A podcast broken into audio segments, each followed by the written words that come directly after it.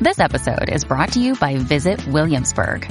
In Williamsburg, Virginia, there's never too much of a good thing. Whether you're a foodie, a golfer, a history buff, a shopaholic, an outdoor enthusiast, or a thrill seeker, you'll find what you came for here and more. So ask yourself, what is it you want? Discover Williamsburg and plan your trip at visitwilliamsburg.com. When you need mealtime inspiration, it's worth shopping Kroger, where you'll find over 30,000 mouthwatering choices that excite your inner foodie. And no matter what tasty choice you make, you'll enjoy our everyday low prices, plus extra ways to save, like digital coupons worth over $600 each week. You can also save up to $1 off per gallon at the pump with fuel points. More savings and more inspiring flavors make shopping Kroger worth it every time. Kroger, fresh for everyone. Fuel restrictions apply. On this episode of Narcissist Apocalypse, we talk with a survivor named Harmony. And Harmony was in a 20 year toxic marriage with a police officer. It's a story of victim playing, jealousy, isolation, and caretaking.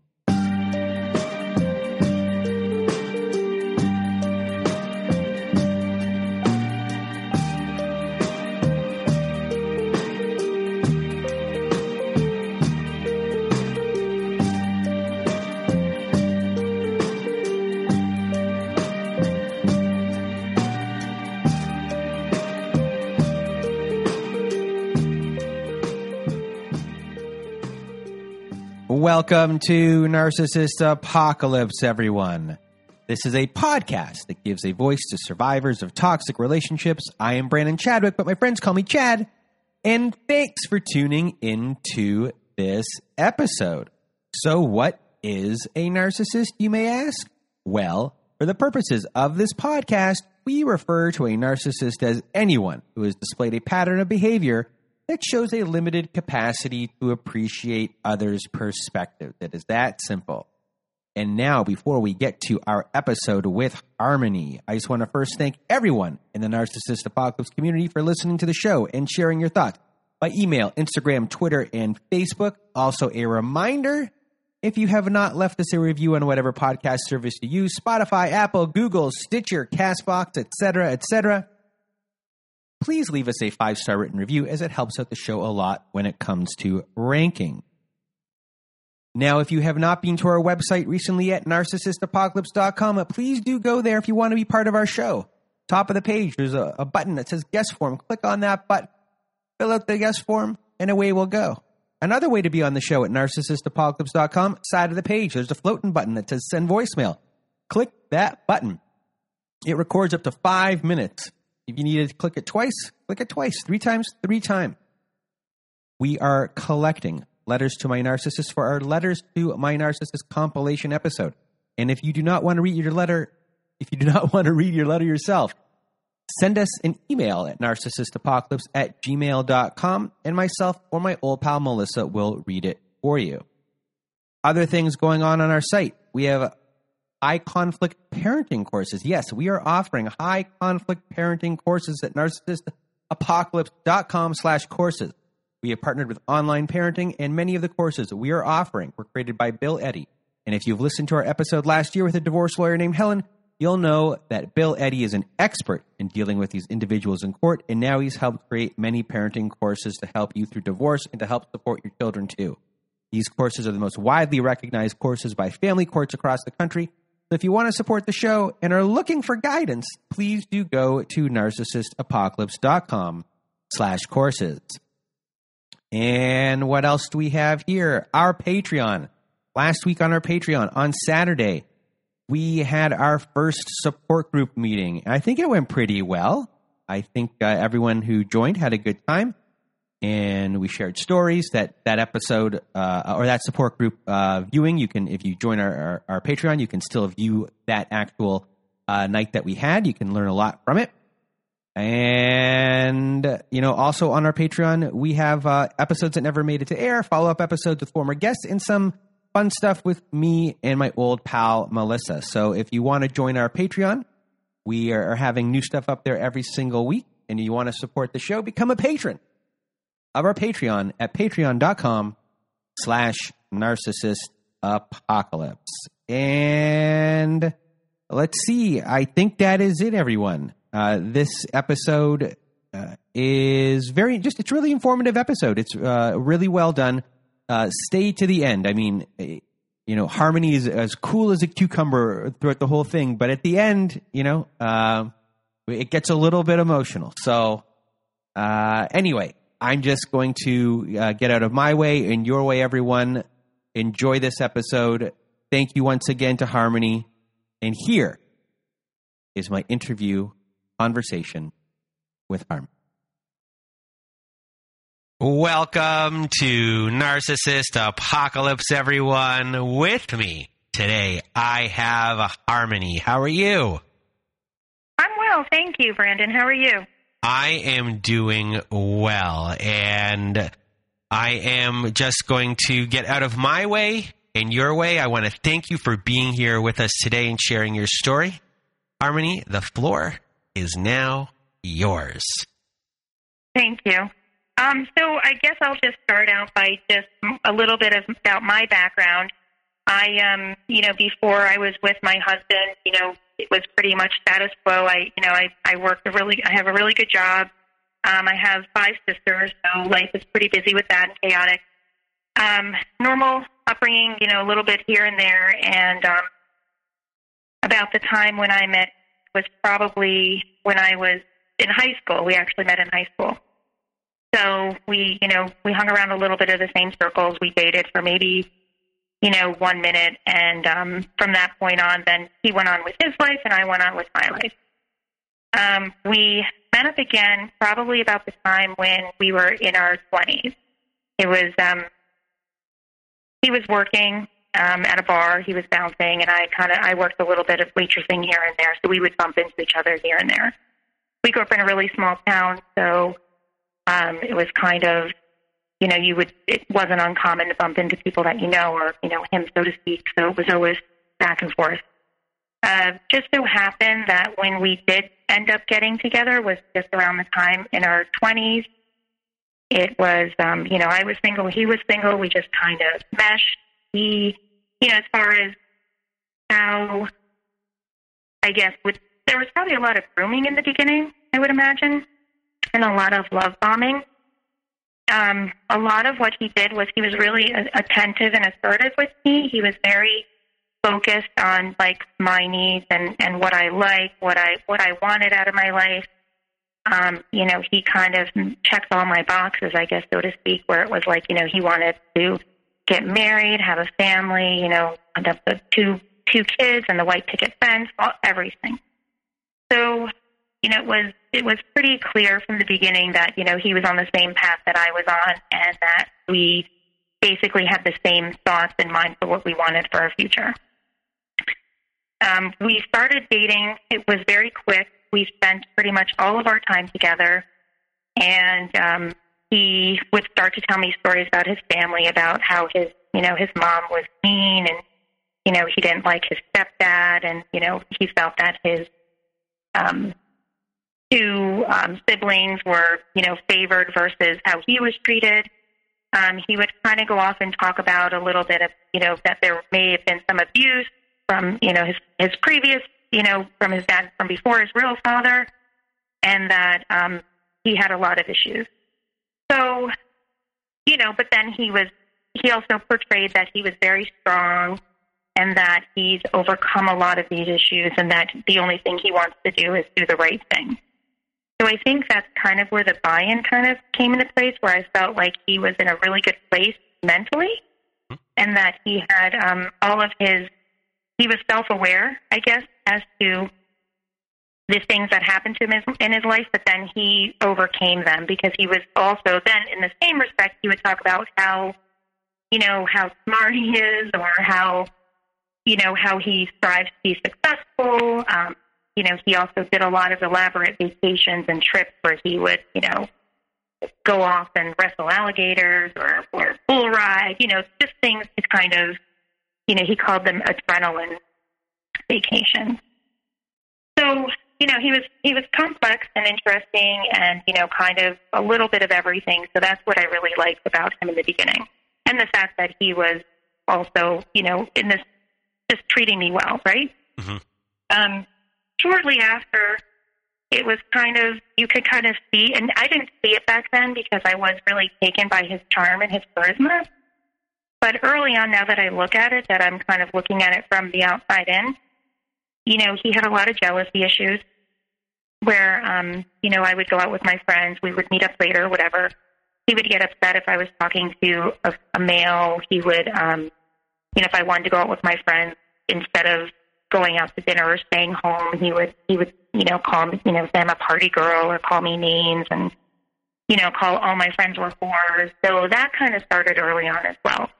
And at that time, Um, what did you think about that? Uh, did you let that slide? Did you challenge that, or, or what was your thought process on uh, that? Did you look at it as like he cares about me, or or you were just you know taken by the other stuff that you just let it go? So I think I, I, I kind of took it that he was, you know, he cared about me because the way he spun it, he would say, um, you know, I want to spend time with you. I want, I want to be with you. I don't, I don't want to spend, I don't want you being away from me.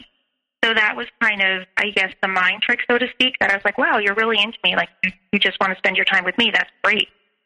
Um, but then it, when it was, you know, I would also fight it a little bit too, because you know we were young and you know i i have you know i have like i said i have a lot of sisters i have my my friends so it's like we we wanted to go out and have fun and blow off steam and he was more than welcome to come with us. He just chose not to and then wanted to complain about it. So it was kind of you know i i would fight him on that because i was like well what do you mean? I'm i'm just still going to go out and do what i want to do. Like you're not going to tell me what to do. And you know then he would be okay with it but then you know would be kind of in his bank of you know, stuff to use against you later. So it was more like passive aggressive, Mhm. I guess, if I explain that correctly, where, you know, he's like, oh, do what you want, that's fine, but just so that you know, I want to spend time with you, or I, I think you go out too much, but that's just me. And would you, you would know, you get like, like okay. would you feel a lot of guilt in those situations to then eventually? Sometimes, like Yeah. I, maybe I wouldn't, I would, I wouldn't go out as much, or I would um, go home earlier. You know, like maybe just go for dinner and then not stay out for drinks. I, you know, things like that, or call him. You know, back then we didn't have texting or anything like that. We would, you know, I think we might have had cell phones. Um, but you know, we would probably call each other, or he would call me, and if I would feel guilty if I missed his call or, or couldn't hear him. So, um, you know, it kind of it went from where I was able to do things that I wanted to do to eventually I wasn't doing anything, And did he and that was over. Did he have a lot of friends? No, he would always say that he had a lot of friends and he knew a lot of people, but he never really engaged with a lot of people. Okay. So it was always, you know, he, you know, self-proclaimed like that, you know, he has tons of friends, you know, he's this, he's that. And then when it comes down to it, he never made plans with any of his friends. It was always, I think I can count on one hand, like how many times we actually did something with his friends. It was always with my friends or, um, you know, the couples that I knew, things like that. It was never anything that he brought into our circle. And later down the road, that was it was pretty much anybody around us was because I brought them in. It wasn't anybody that he brought into our lives. Mhm. So, you know, eventually it turned into where it would go, you know, first he was a little passive aggressive about it, then it would turn into full on fights about me going out or me wanting to go even to the point of going shopping with like my mom or going out to dinner with my sisters. It was always a fight to try to, to make plans with, with other people besides him. And eventually it got to the point where I just stopped making plans altogether because it was just not worth the fight for me. So that was kind of, I think, one of the big things. And I, you know, I, I, I thought it was a little bit of a jerk move for him to be like that, but I didn't think about the whole like control and narcissistic behavior, you know, because I didn't really know what that was. I didn't know about that condition back then or that that's a, a you know, a sign of, of more things to come, so to speak. So it was very benign, I guess, at the time. You just think like, oh, you know, this guy's kind of, you know, he's a little jealous or he's a little this, a little that. and never controlling or abusive. So, you know, I just, I, I agreed and I, I thought I felt bad for him because I was like, hey, you know, he, it's making him sad by me, like, not spending time with him and spending time with other people. So I'm going to spend more time with him and less time with other people. So that was, I think, one of the big red flags that I did even pick up on from the beginning. Um, the other, I think, was just, you know, the way that he would talk and, and act when we went places and did things. Like it was always, you know, he always had to have the best stories. He always had to have like, you know, he did he did everything. He knows everything. So, you know, it used to be kind of endearing and kind of cute that like, oh wow, you know, this guy's so cool. Like he has all of these, you know, feathers in his cap. Like he's so smart. He's so intelligent. He's so brave. And now that I look at it, I'm gosh, that's crazy. doesn't make sense to me anymore.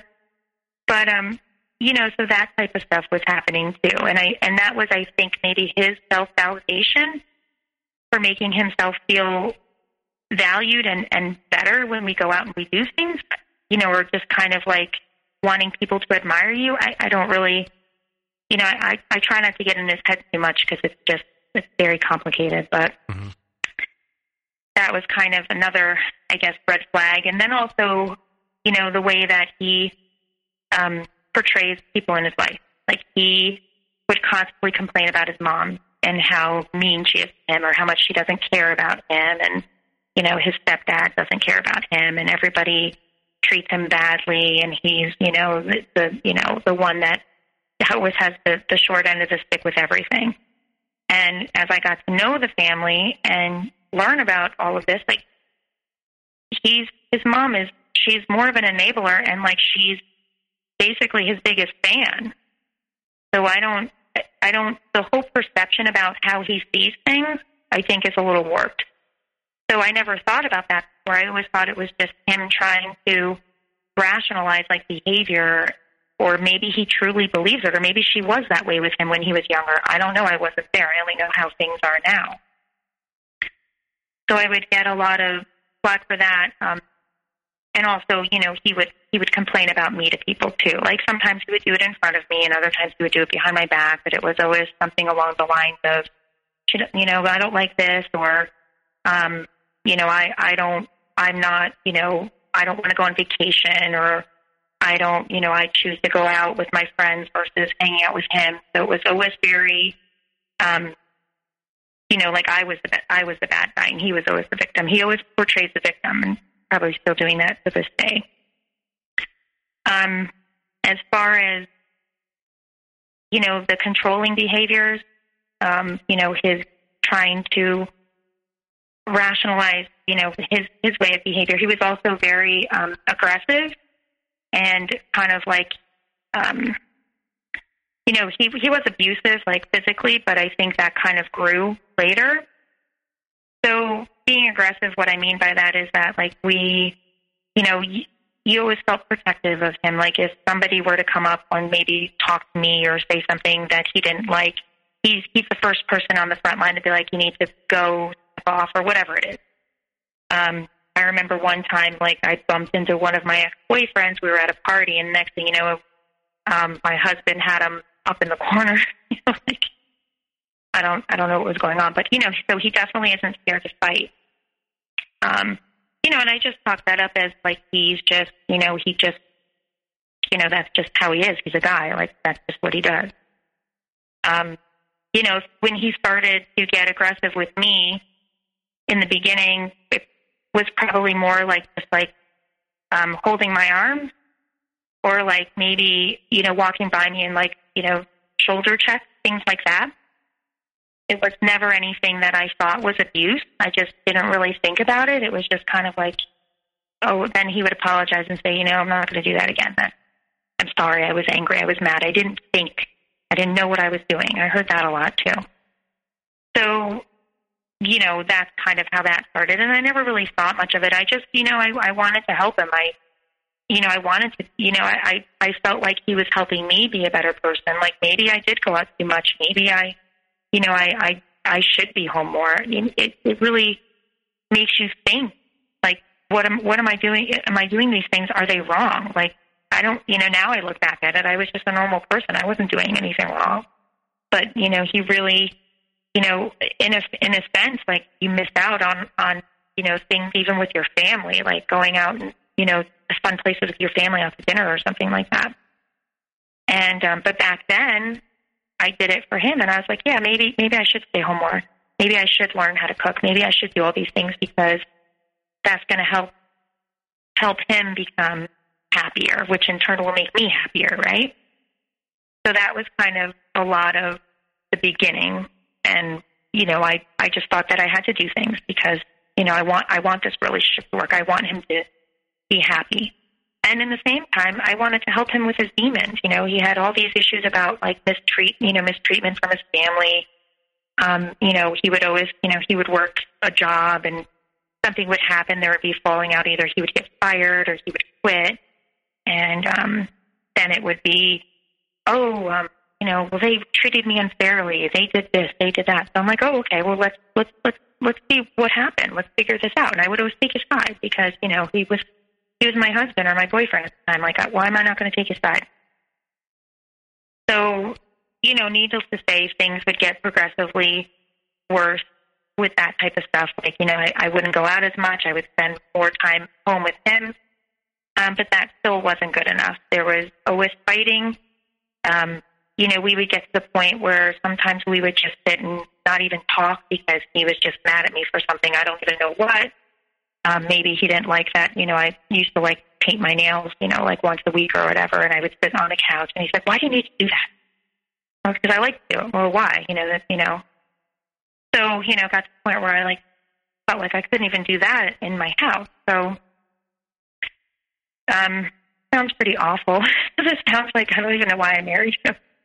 Oh no! Um, like I, I mean, at this point, you know, you're in this relationship. You're doing what you think is the belief system of what a relationship is supposed to be uh, in your mind. You know, you want to help this person, you uh, love this person, and you can see. Uh, do you feel like you want them to change, or do you feel like you want um, that you think you can? Uh, he's making you better, and you want to make him better, and like that's where you're at. Like you think there change can happen. Yeah, I think a little bit of both. I think there's certain things that I would want to change with him. Like maybe the whole making him trust me more. I always thought that I had to always defend myself to make him trust me more. You know, kind of like, you know, see, I didn't go out Friday night with the girls. I'm home with you. You know, I I went out to dinner with, you know, my sister. I I came right home. I only had one drink. So I think I wanted to change his perspective of me, and that essentially would make the relationship happier. And then I also thought that, you know, we were together for a really long time. So, you know, we started out in our 20s, we ended in our 40s. So it's kind of like when you're in your 20s and you get to that point in your life, like, you don't want to do those things as much anymore. Like, I didn't want to go to happy hour when I'm like, you know, getting older. You get tired, you get hungover. So I was kind of like glad that he was, oh, why, you know, kind of making me more self aware of that in a sense. I mean, now I know it, it was probably wrong, but back then I was like, yeah, you know what? Maybe we should stay home and cook dinner. Like, yeah, let's. That's what's expected of us. We're we're we're getting to be an old married couple. That's what that's what we do. We don't go out to bars anymore. We don't have to. Like he would always say, why do you need to go to bars? You know, like you don't. And I'm like, well, I don't go out looking for people. We go out because we want wine. We're hanging out with our friends, talking, we're laughing. And his interpretation was, well, you're going out to bars to meet people. That's why people go. You know, and and you know, I'm sure that's the case sometimes. But you know, I'm sure I'm guilty of it too. But when I'm with him and in a relationship, that's not why I go to bars. So that kind of, I think, he put that in my head. Like, well, you're only going out because you want to find someone. Like, well, no. Then maybe I don't go out, right? I don't have to find anybody. So I think that kind of, in a sense, like I wanted him and I to kind of grow together to be better, but then also, I also thought that it was all about what what we need to communicate to each other and how we can compromise to make each other happy. And uh, apparently, I think I might have been doing more of the compromising, um, where he just kind of was entitled and just wanted all these things and wanted all these things, and wasn't compromising. You know, because if he ever wanted to go out, which didn't happen often, but I never questioned it. You know, I was always like, yeah, do it. Like, you know, You know, or I would even say to other friends, go out, you know, do this, do that. That's totally fine with me. And, um, you know, it just, whatever. Like uh, maybe because I thought, well, I wasn't jealous, he was.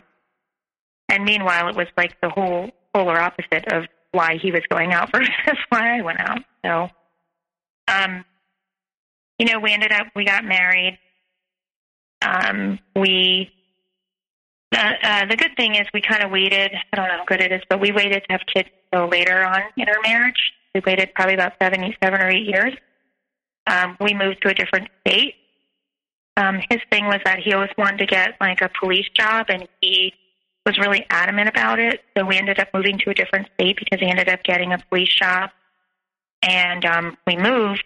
And it, I was kind of relieved to actually move because I felt like, okay, now um, when I go out with him and we go out to dinner or say we want to go at, at the store, we want to do something, I don't have to feel anxious that I'm going to bump into somebody I know that maybe he doesn't know, especially if it's a male, and have him kind of um, interrogate me about it. You know, because we would, you know, when they used to have the video stores, like we would go in, like I remember one instance, we went into like Blockbuster video and and I walked in and I bumped into somebody that I knew. It was just a friend of a friend or whatever, and was talking to him for like, you know, five minutes or whatever.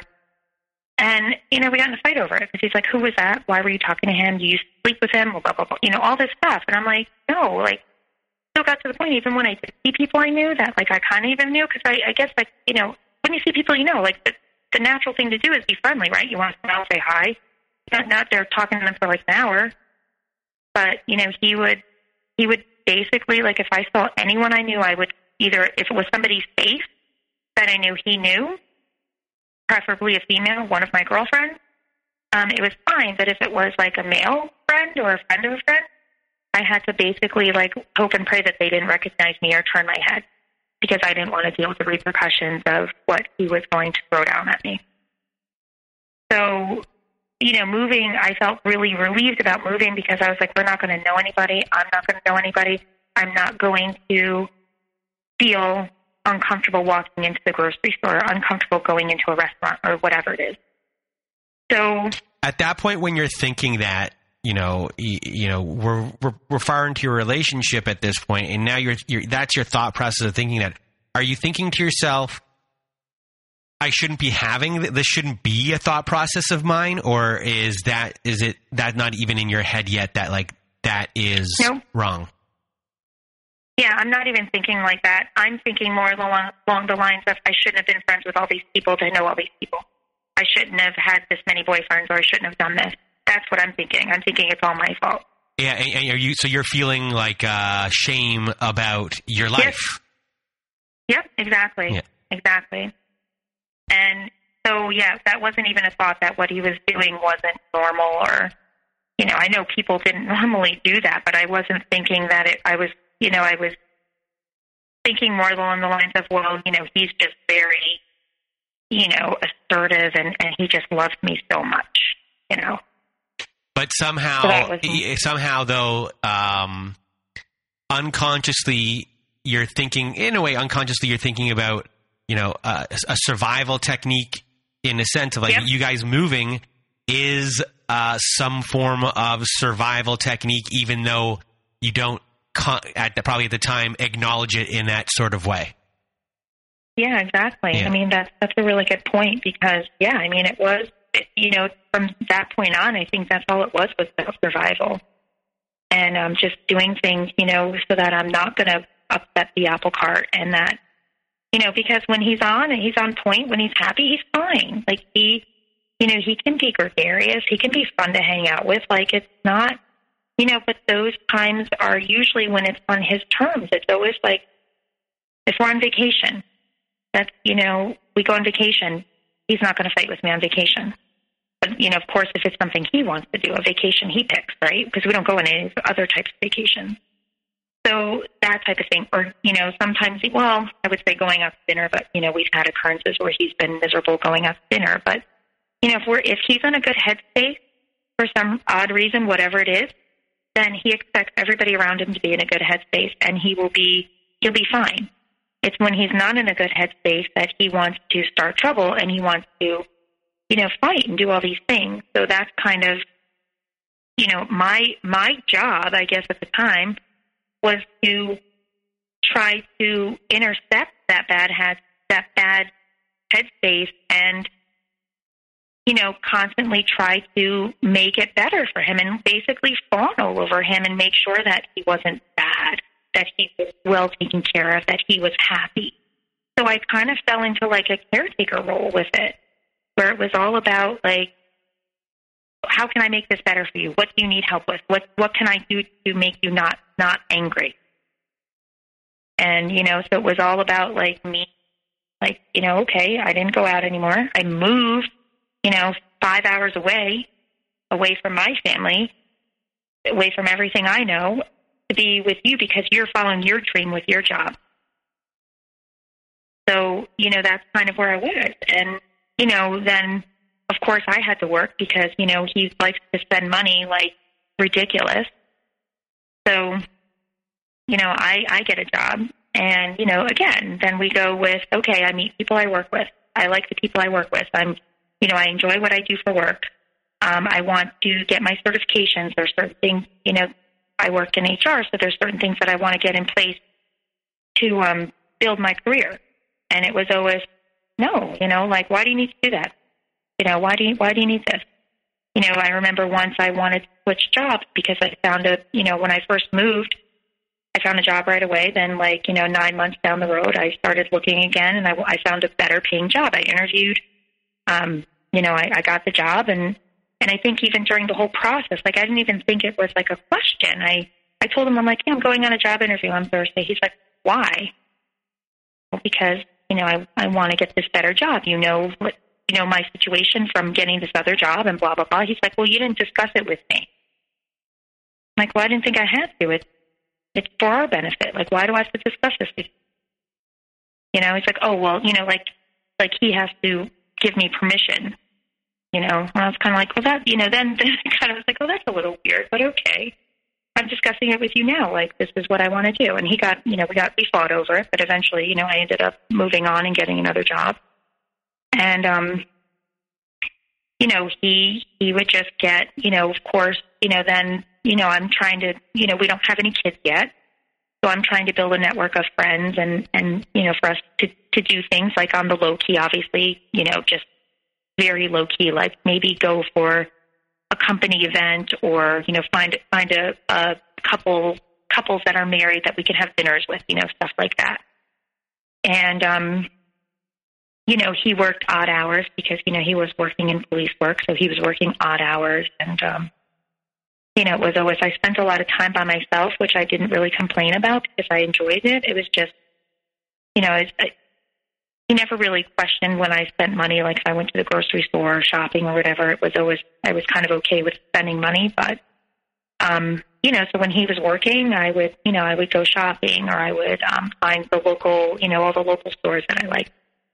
And, you know, eventually it just, you know, he you know, I had a network of a couple of friends and stuff that I made sure that he knew and I brought around him. And, you know, so he can basically quote unquote approve of. And, um, you know, but I could never go out. It was always like I would just have somebody over the house for like some wine or dinner or something. It was never like going out unless we all went out together, like the. So that was pretty much my life for a couple of years while we were settled in, in our new state, in our new town and environment. Um, being that he you know, work as a as a police officer, you would think that he would have opportunity to work a lot of overtime, to make a lot of money, opportunities to meet a lot of people, to kind of build that kinship with your fellow boys in blue, so to speak. Um, that never happened. He worked the bare minimum. He complained about it the whole time. He never wanted to bring anybody around me. Um, he never wanted to make plans with like anybody that he knew at work. I mean, it goes through a hardcore process of academies and stuff like that. Like, how do you not bond with people? And that's kind of, you know, where now that I look at it, I'm like, that seems very odd. Like, if you're not going to make friends on a regular basis, at least you're going to make friends if you're in in a academy with somebody. You know, you'll find one person.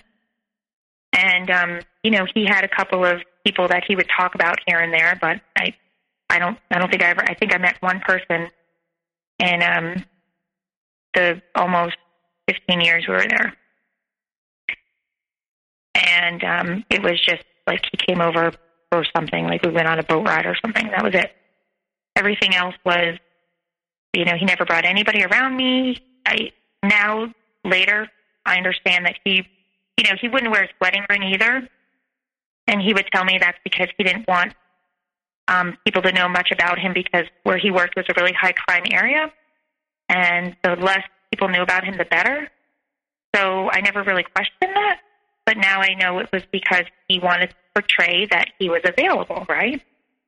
Um, so, you know, that kind of stuff, you know, kind of, it's kind of like you look at things later and everything kind of, you, all these red flags kind of kick in and you're just like, wow, that's crazy. So it's kind of, I'm sorry if I'm jumping around. Oh, no, no, There's no. a lot of stuff No, I think. I, I think it's pretty linear. Good. um, so you know, then we had we had my son, and you know, I I would have my family come down and they would stay with us um, usually because it was a really long drive for them to come visit. So my family would come and stay with us for like months at a time, um, which I I loved because it was great.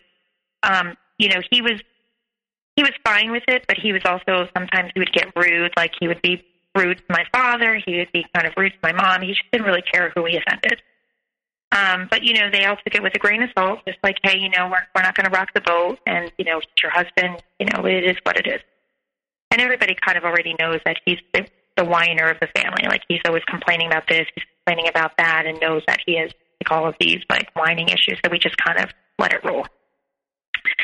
Um, I had my son, and the whole time when I came home from the hospital, he wouldn't hold him. He wouldn't really even acknowledge him.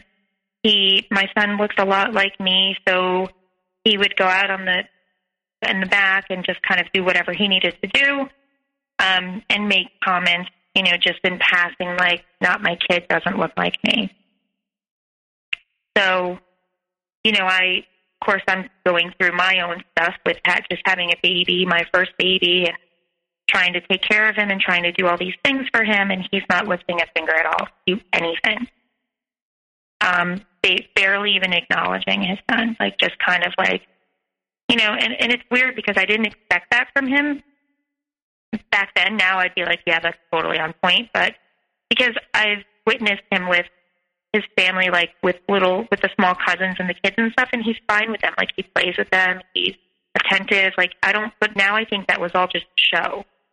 You know, I always thought he'd be a good dad because he, he likes kids and he's receptive and he's good with them. Like he, he generally shows an interest, you know, and he, that's all he would talk about when we were younger is like his, his nephews and nieces and how, you know, how much time he spends with them and how much he loves them and he's, you know, blah, blah, blah.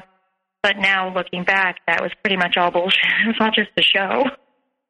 So when he would say things like, um, you know, this this child doesn't look like me, how would you respond? Um, and uh, is that was that devastating for you to hear? Um, I I can't say it was something that I didn't. It it didn't. The things that he would say to me on a regular basis, so that was really what didn't really hurt, I guess, so to speak. You know, so I wasn't like I just kind of blew it off because I'm like, you're, you know, I, I think at this point I was just thinking like you're just an idiot. Like I I don't even. At, right after I think I had my kids was when his words aren't really affecting me because I think that I was just so concerned about what I needed to do for them and like your priorities change a lot. You know, speaking just from my own personal experience, like I just feel like maybe the things that he was saying were starting to sound like really off the wall and stupid, honestly. And for him to make comments and upon comments about things at the I just would get to the point where I was I was still trying to defend myself and I was still trying to like understand why he would say the things he would say, but then other other times I would I was just kind of like he's crazy, like uh, just let him ride. I don't care. Like he'll get over it in ten minutes and then he'll be fine. Okay, So that's kind of where I was with so, it. so did it take having children to realize to ha- you had two children, correct? Uh, yes. Did it take having two children to realize that you had three children? Yes. yes. And uh, Very much so. and when you realized, like, did he start to become jealous of the time you spent with your children? Was he at that point competing in his mind with the children? Um, he, you can see it in his mannerisms and the way he acts, but he would never admit to that. So I always felt that he felt that way about it, but he's never going to come clean and act out on it. Like he will act out on other things. He will act out on, you know, I'm I'm a big whore. I, you know, he would always constantly accuse me of cheating on him all the time, all the time, even after I had kids. Like that never changed you know, and you know, and make me pay for things. But when it came to the kids and what I have to do for them, he um he he would act a certain way, like he would be a little resentful, but he wouldn't he wouldn't blatantly say it or he wouldn't do something that was so like catastrophic to make me realize, oh, you're only doing this because I'm spending time with with our kid right now. If that makes sense. Yep.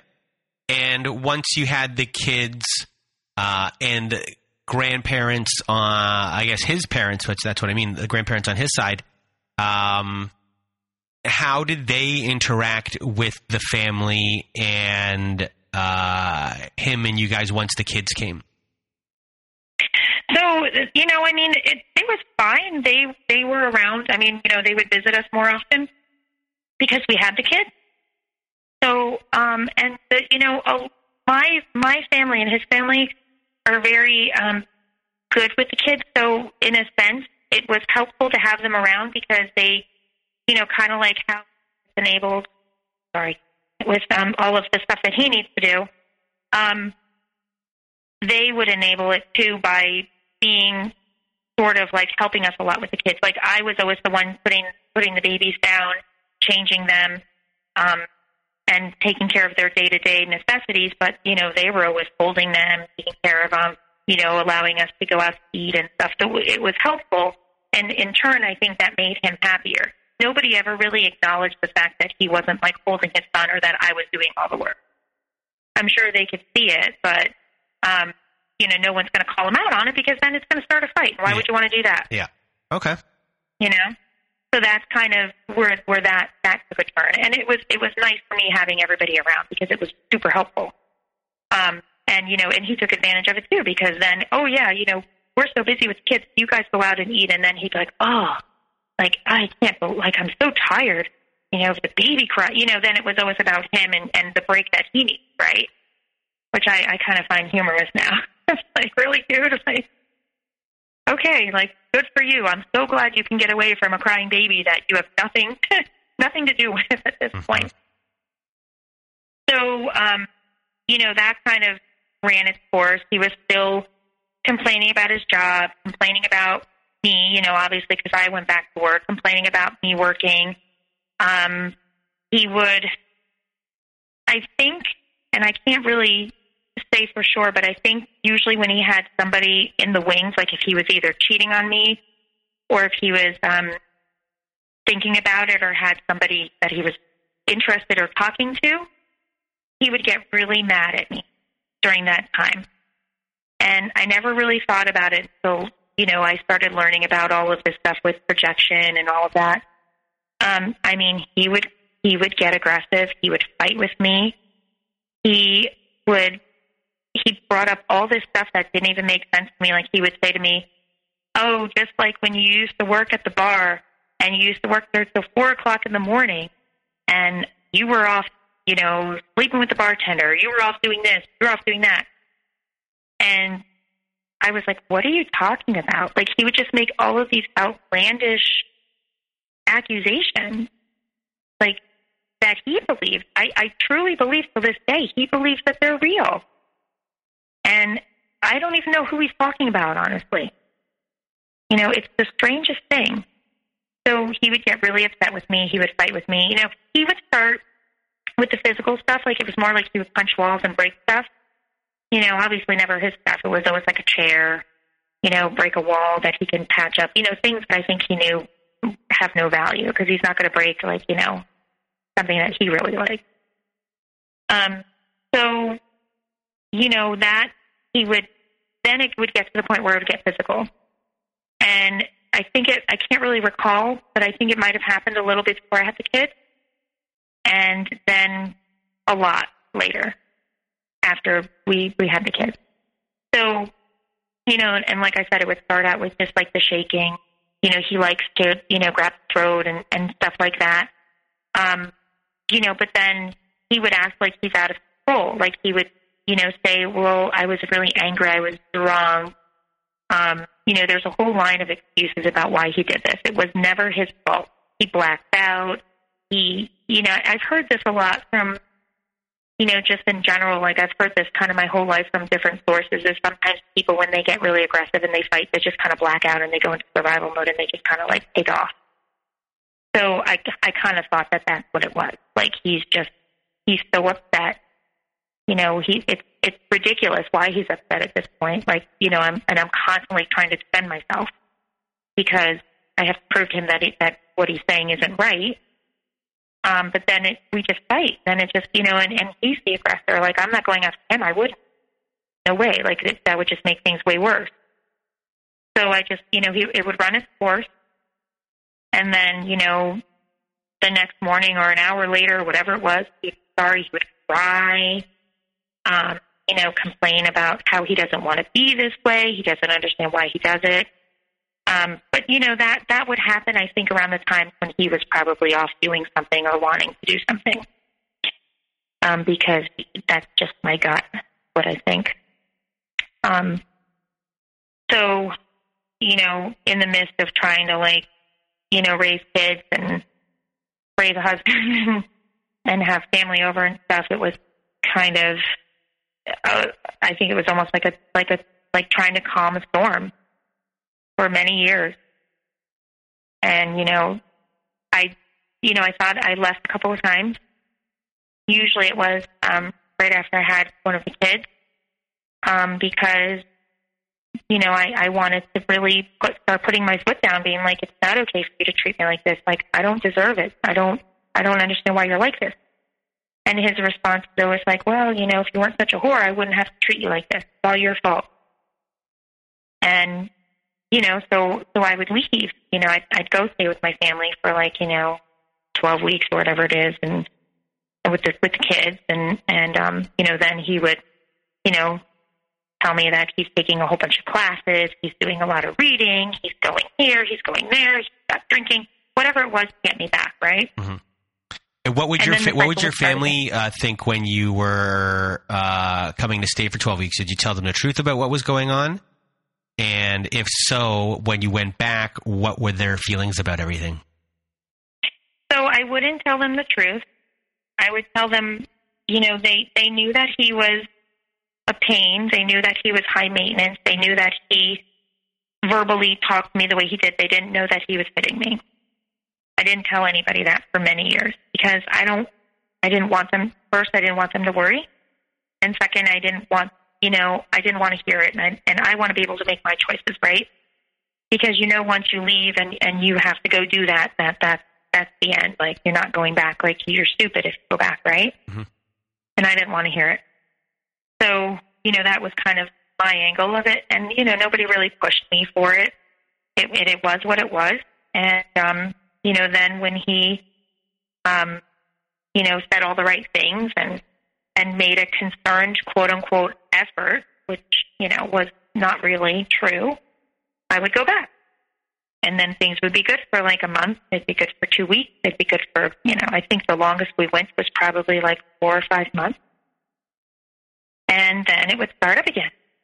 Then it would start out slowly, right? It would start with the um, drinking was a kind of a big thing for him. He would say he's not an alcoholic; he's a binge drinker.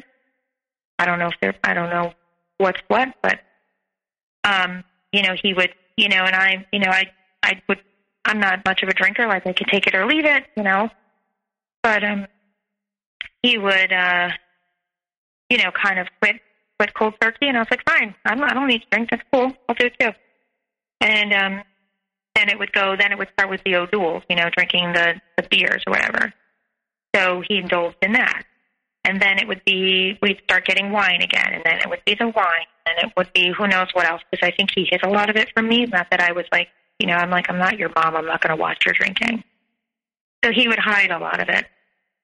And um, then there would be another occurrence, and then it would be probably bigger than the last one. This would be a little bit more. It would take a little bit longer to to inch up to where it needed to go.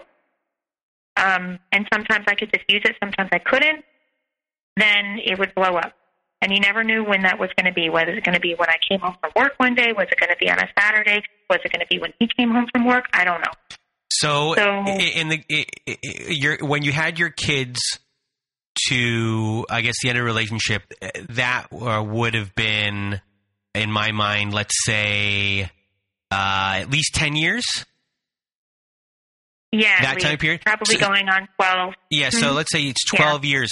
So, you know, I- I've, I've heard a lot of stories before where eventually the, the partner who is you in the story, the survivor of the story, that, um, everything eventually became kind of like a pattern. Everything started. You went through the ebbs and flows. It's like you knew what kind of wave you were riding and you knew exactly when it was going to crash. And they were like two year, uh, like pockets or three year pockets where, um, you know, there was always some sort of big event and then it would all kind of restart again. And then it would, uh, the, the same thing would happen and then it would restart again. So, um, was that that was your experience? And can you describe kind of like maybe when you realized how you knew the ebbs and flows and what you would look for? Um, yeah. So that's definitely the way it would happen. It would, um, you know, I always knew that when I came back, I would have at least a week, you know, to two weeks sometimes of of good treatment, and and the kids would be happy. We would all be happy, um, provided we were, you know, kind of like it was kind of like a honeymoon phase. So um, I always knew that I had that amount of time, maybe pushing it a month, right? So the red flags or the things that I would notice make it kind of change would be when he would start to get like impatient with me or with the kids. Um, he would um, not, you know, he was he, the the types of behaviors, the love bombing that he was doing would just kind of completely stop. He would be more like first he was assertive with me, like, oh, you know, taking care of me, so to speak, I guess, you know, kind of like, um, you know, maybe bringing me flowers or maybe playing with the kids or, you know, saying, oh, mom's tired right now. Let's, let's go out back. Let's, let's go on the swing. Let's do this. Let's go whatever. Um, and then that, then once the impatience would kick in, that would stop. Then he would start coming home where it was like, he would just be, I'm so tired. Or, you know, I'm just really stressed out. And then kind of like, or he would kind of fall back into not being as happy, I guess, where I would have to in because he was doing it for me for two weeks, right? So now I have to be the one like, what do you need? What can I help you with? Do you do you need me to rub your back? Do you need do you need me to take the kids out for an hour? Like, how can I help you? Because I'm reciprocating for the way he treated me for two weeks, right?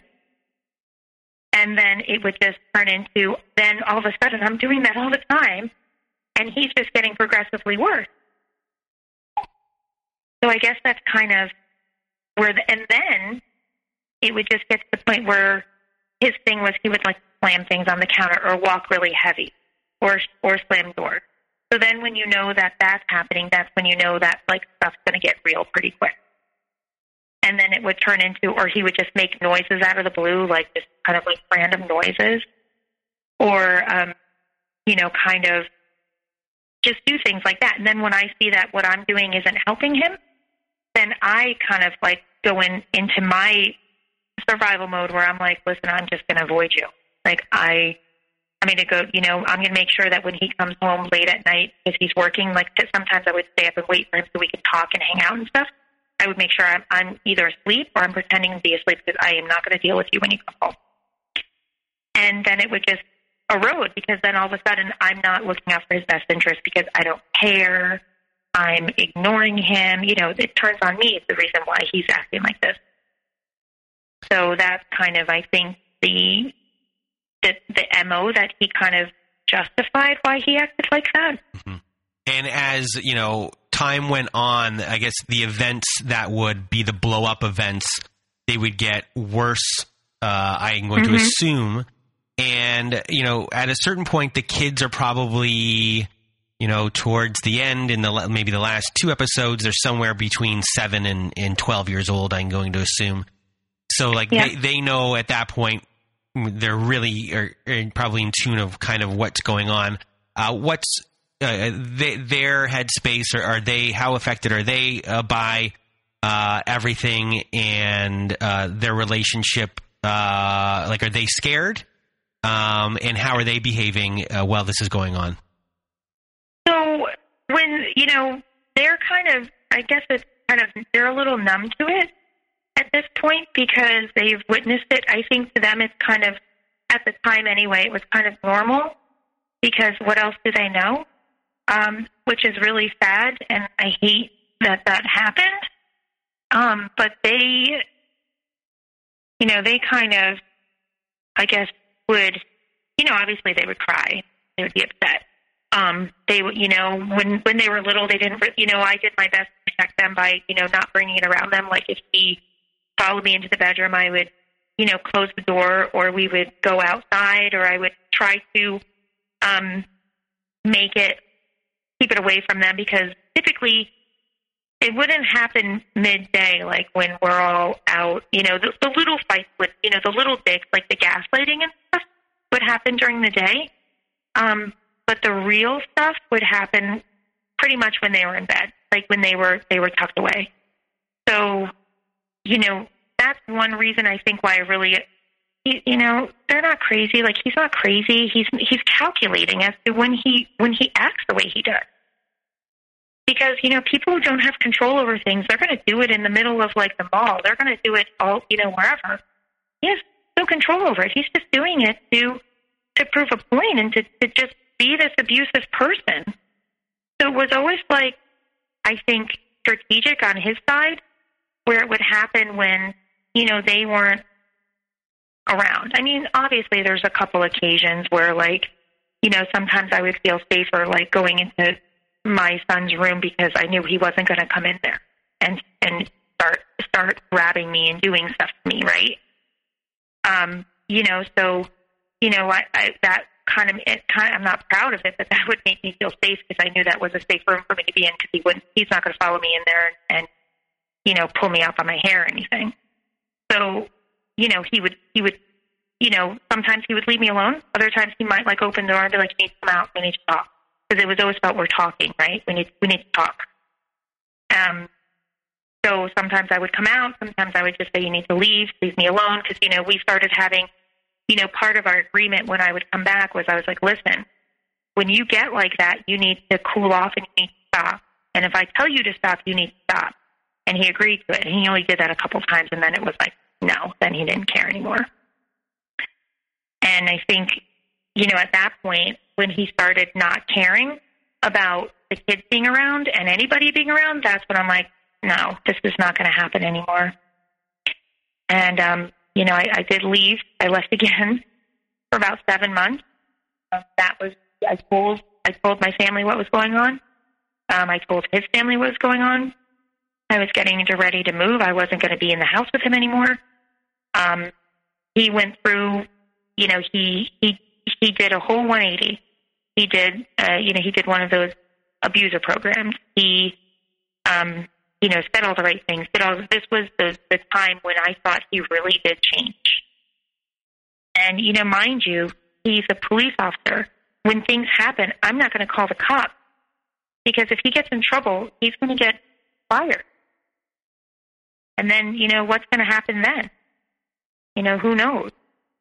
And meanwhile, you know, we have a house, we have kids, we have that, we have this how hard is it for me to leave and, and what am I going to go do? Live in a in a small apartment with with kids, or you know, because you know I still have to pay a mortgage. Like it, there's there's so many factors. I think why, you know, and and I don't think it's uncommon because a lot of what I was reading about why people don't leave and people do they they stay maybe not so much in this type of a situation, but people stay in relationships because of financial reasons, and it's really sad.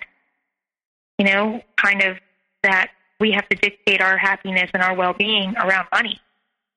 But you know, it's it's it's a fact. I mean, what are you going to do? You know, go file bankruptcy, go into something so that you can't, you know, you can't provide for your kids. Like it's hard, and then leave. You know, I I did at that point. I quit my job and everything, and I had a really good job. And I was like, listen, I, I can't. And then of course he did the 180, changed everything up. You know, I go back. You know, things were good. I think this was the longest time it was good, maybe four four months, maybe five. And then it started up again, way worse. Then it was more. We had a couple of occurrences um, there, and then um, he decided that he wanted to go. You know, we would constantly apply for different police departments too because he was never happy with his place of employment. He always wanted to go to other places. You know, they treated him badly. They sucked. They were this. They were that. So, mind you, during all of this stuff that's going on, um, we're sending him to different states.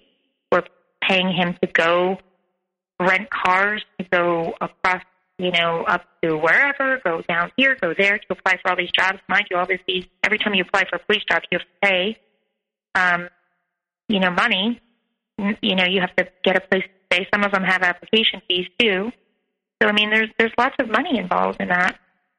And um, you know, he he would get down to the wire of some of them, and then he would just stop, or he, you know, he wouldn't be happy with it, or he would bomb an interview, whatever it was. We finally um, got him a job in our home state. We moved back home, um, sold our house, um, bought another house, and now we're closer with family and stuff. And he, there was probably, I think, three really bad occurrences since we've been home that he left for about a month or so, and then, it, you know, we had something happen, like we had some weather issues, or we had um, something with the house, you know, something that would make him come back because I needed help. Because, like, if I have a tree branch fall on the roof of my house, I certainly do not know the first thing about what I need to do to take care of it. I do now, but I didn't know then. So he has to come and kind of save the day. And then, you know, then he's apologizing for his behavior. And he's, um, you know, basically with his tail between his legs wants to come back. And I, I took him back because what am I going to do? I'm not going I'm going to run a house by myself, you know, when I have things going on. So, you know, I would take him back. And his big thing that he would say to me is that um, I'm never going to leave you. I um, I don't want to break up this family. Um, it's horrible if we were to break up this family. Why would we want to do that? The kids need a father. They need a mother. I'm willing to do whatever it takes to be better, a better man for you. Um, I love you forever. I will never stop loving you. I want this to work more than anything in my life um, I'll do whatever it takes. That's all he would say to me. But then, you know, it got to the point where it's like, okay, you're saying these things, but you're not acting upon them. And that's where you really have to take a look back and say, well, it's just words. Like, what are you doing to do all of this? And then he's like, well, let's go to therapy. I said, okay, find a good therapist that deals with domestic violence, and I am on it. And then he would say, oh, now you don't. Then then he would twist my words around and say, well, um, she doesn't want to go to therapy. That's not what I said. I said, I will go with you if A, B, and C. But it, the only thing he heard was, he doesn't want to go with me. So that's kind of, you know, there, there's a whole bunch of everything I would say to him, he would he would twist around to his benefit and make it sound like something it totally wasn't. So um, you know that that happened throughout our whole our whole marriage and our whole life with him. Like that was just something that always happened, and he would do that with everybody else. It wasn't just is with everybody. Um, so I guess towards the end, it was um, I found out he was cheating on me. He had a full blown relationship with someone else that he worked with didn't work in the same capacity, but worked, you know, somewhere along the lines. Um, and I actually, the reason why I found out was because I found I found a cell phone that he had in his bag. And meanwhile, things are kind of progressively going downhill. He is he's still doing, you know, at this point, he's doing the abusive behaviors with me. He's, um, you know, we're having occurrences where he's like, you know, threatening me and, you know, pushing me around, so to speak, and abusing me physically and mentally. Um, so it was, you know, I was waiting. I was just waiting for the ball to drop so I can just kick him out of the house and he'll never come back. Because, you know, he then he would say things like, "Well, I'm not leaving my house. This is my house." So then I would have to be the one to leave, right? So, needless to say, um, I, you know, I found a phone. I called the number, spoke to this girl. She basically told me everything that I always thought this whole time. She said that he told her that he's been single for seven months, that he only lives with me because of financial reasons, that he, um, you know, isn't doesn't have any sort of relationship with me other than the children. That he, um, you know, basically the complete polar opposite of what he's telling me. So he's not only um, lying to me, he's lying to someone else. So she's thinking that, oh, this is great. I've got this weak divorced man, you know, that that I can build a relationship with. And um, you know, I told her the truth. And, you know, I don't I don't know what she took out of it, but um, you know, at that point I was able to get him out of the house for good because he wasn't going to come back after that. You know, because all all the time he's and I was actually it's kind of weird to say, but I was like so relieved and so happy like I'm like, go ahead, you can take him. He's yours. Have him. And um, you know, I he was working. I called him up and I'm like, listen, he, um, this is what I know. I I know everything. Don't bother coming back to this house. If you come to this house, I will call the police. You, I will get a restraining order against you, and you are not welcome here anymore. And he obliged. He's like, you know, of course, he's crying and telling me how much he loves me and how what I'm you know, oh no, it's not true. Till this day, till this day, he will deny it. He told me he only slept with her once, and it was because he was drunk. He will still say that to this day, and I'm pretty sure they're living together at this point. And he will never admit it, which I find odd because I'm like, well, you know, come on, what have you got to lose? Who cares? But um, yeah, I mean, it that was basically the whole reason why he's out, and I'm so relieved and I'm so glad.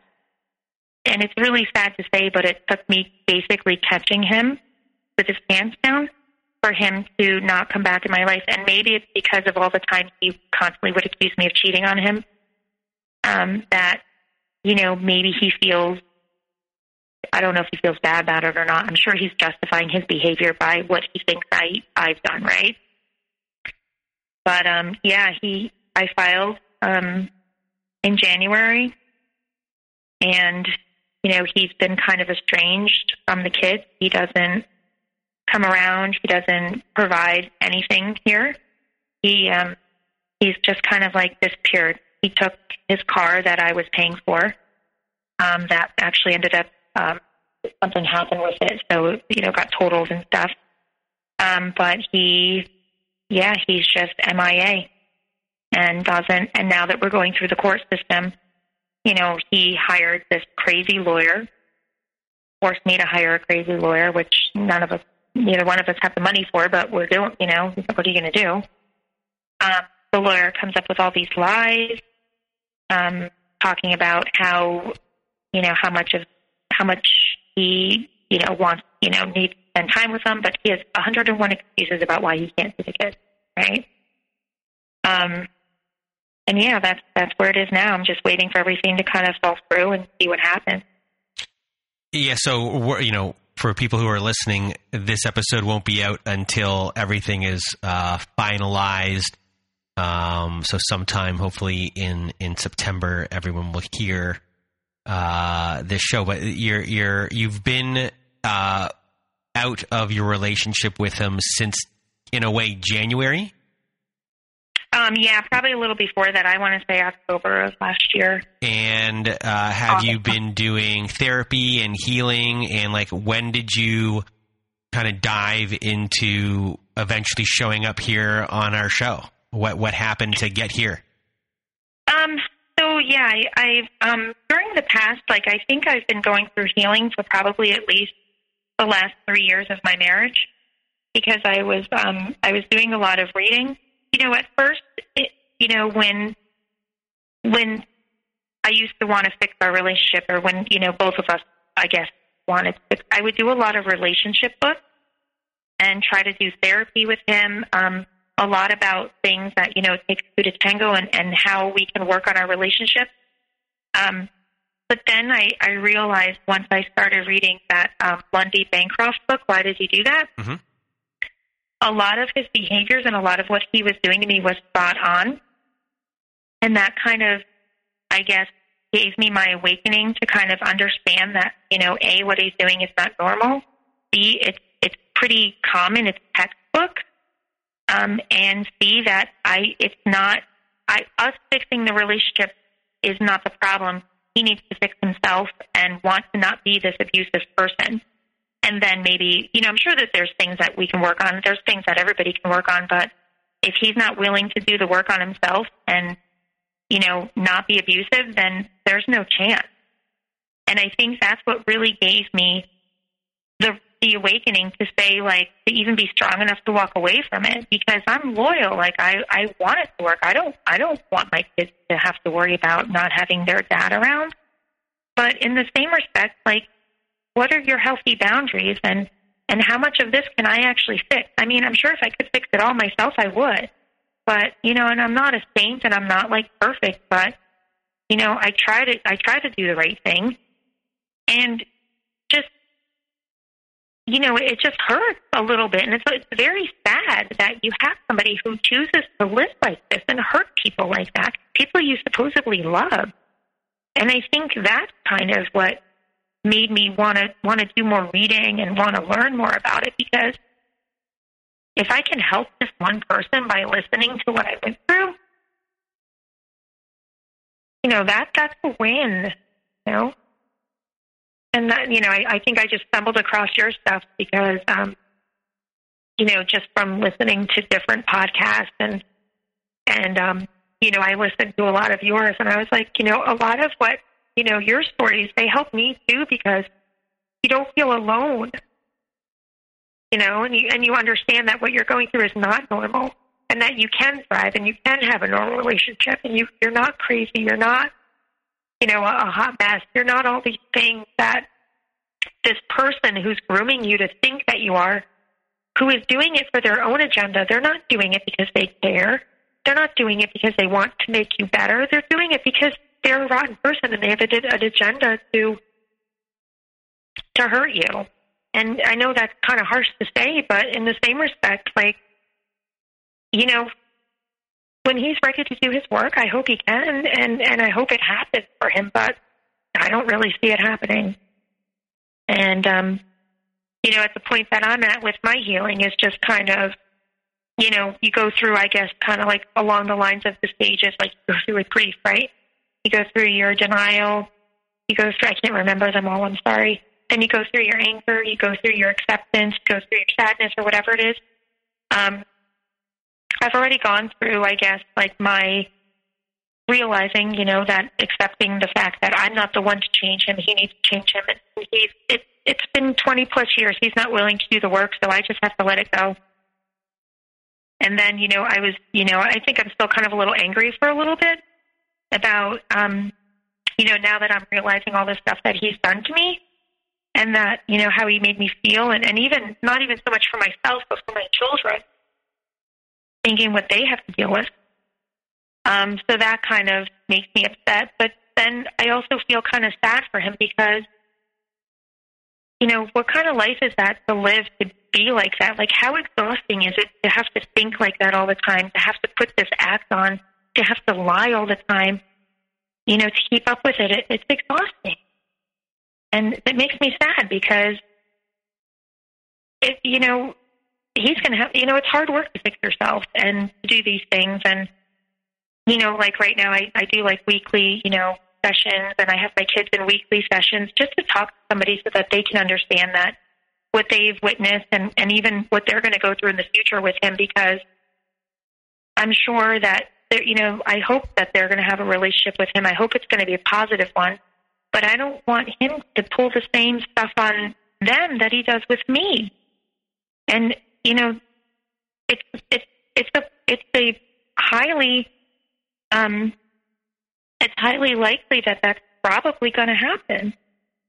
So I'm trying to just trying to think of the tools that they need to have in their toolbox to identify and to respond to it so that they're not going to be messed up from it because I I can only control when they're with me. I can't control like down the road when we do visitation and all of that like um the time that he's going to spend with them alone. So I think they need to be self-aware of, of their power and how they're going to react to it. And that's going to be hard. With you as their mom, I'm going to say they're going to have a really good chance. Okay.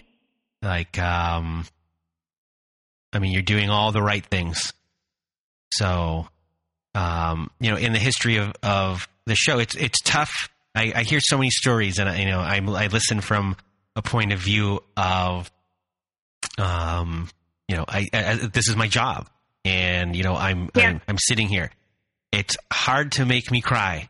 You made me cry. um, Aw. your, your, your, your part at the end there.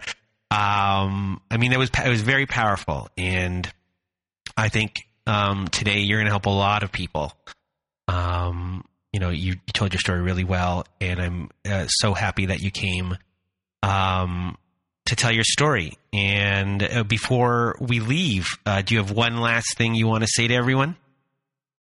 Um, I just, I just think that you know, don't underestimate how strong it can be, and um, you know, just learn. Like, just do the reading, do the research, and and you know, one thing that I realized too is that it's okay to ask for help, and whether it's from your family, whether it's you know talking to someone, or even like you know the local the local like domestic. I you know I know a lot of it is mental but there are you know a lot of it has to do with domestic too is like don't be afraid to to talk to people and to learn. And and it you know it affects everybody. It's not just you know this doesn't just happen to one class of person or it doesn't just happen to like you know different types of people all over the you know it happens to everybody. And you know just just be self-aware and be strong and and don't be afraid to, to put to put your voice out there and ask for help and and get it.